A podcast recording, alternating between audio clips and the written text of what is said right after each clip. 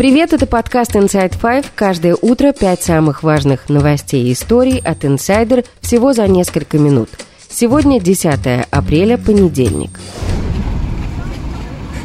Так, пропустіть, будь ласка. Журналисты, будь ласка, пропустить.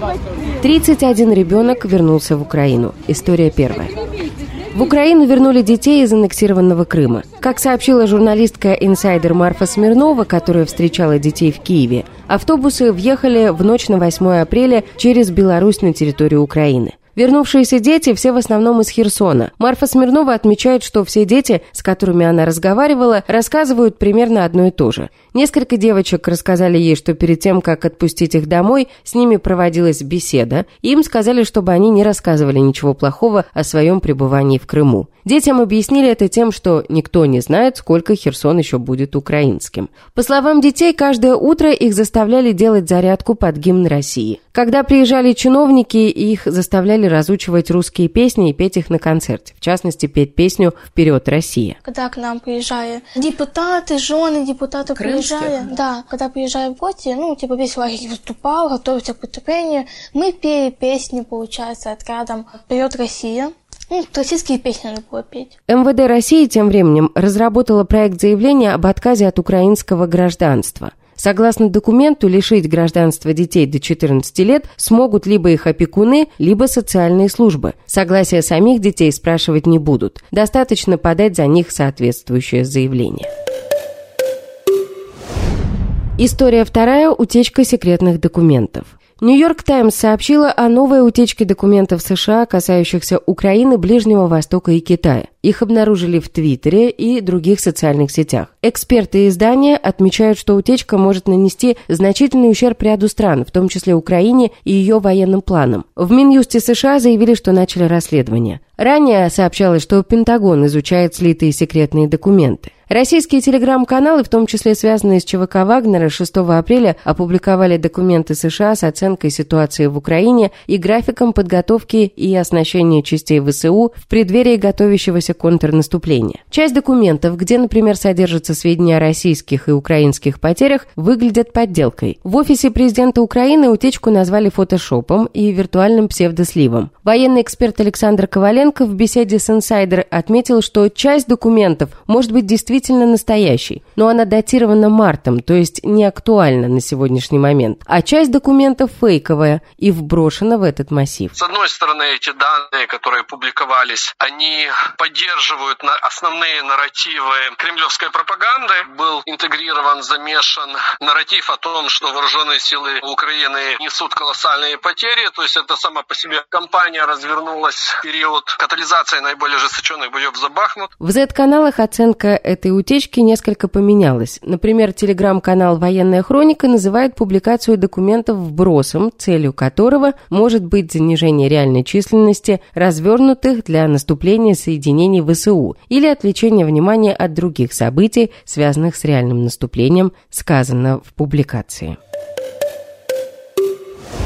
Камеры по поиску женщин. История третья. В Иране власти начали устанавливать в общественных местах камеры, при помощи которых они будут вычислять женщин, не носящих хиджаб. Об этом сообщает BBC. По словам иранских правоохранительных органов, это поможет предотвратить сопротивление закону о ношении хиджаба. С декабря тысячи протестующих в Иране были арестованы, а четверо казнены. Люди вышли на массовые протесты после того, как полиция нравов арестовала 22-летнюю Махсу Амини в Тегеране якобы за нарушение строгого закона страны о ношении хиджаба. Семье сказали, что ее выпустят из полицейского участка после сеанса перевоспитания, но позже девушка скончалась.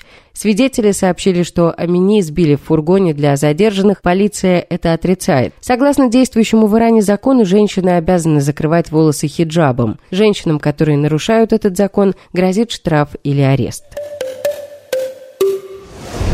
Конец монополии, история четвертая. В российских магазинах закончились настольные игры «Монополия». Права на игру принадлежат американской компании Hasbro, которая после начала полномасштабного военного вторжения в Украину приостановила деятельность в России и прекратила поставки в страну. РБК выяснила, что классической монополии нет в розничных точках сети Мосигра, а также в профильных магазинах Hobby Games и Интеллект Игрушка. Монополия все еще есть в наличии в детском мире. Ее можно найти на Озон и Wildberries, но это либо запасы прошлого года, либо неоригинальная продукция. По состоянию на 2020 год американский развлекательный портал Fun ставил монополию на третье место в рейтинге самых продаваемых настольных игр в мире после шахмат и шашек и оценивал общее количество продаж за всю историю в 275 миллионов штук.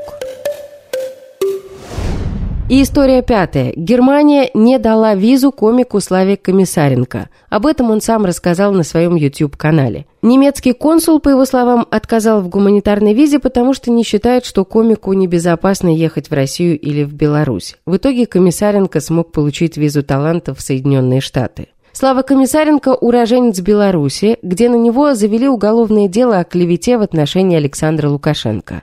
В интервью Юрию Дудю Комиссаренко рассказывал, что сотрудники КГБ ищут его и его родителей. Преследование комика началось после его высказываний о Лукашенко в шоу «Что было дальше?». Оно было записано после выборов 2020 года и массовых протестов в Беларуси. Вы в курсе вообще, что в Беларуси происходит? Вы видели, как у Чекчерыка фляга свистит? Вы... Вы просто видели это видео, где он с автоматом в камуфляже, э, в автомате нет рожка с патронами, и он тра-та-та-та-та! Тра-та-та!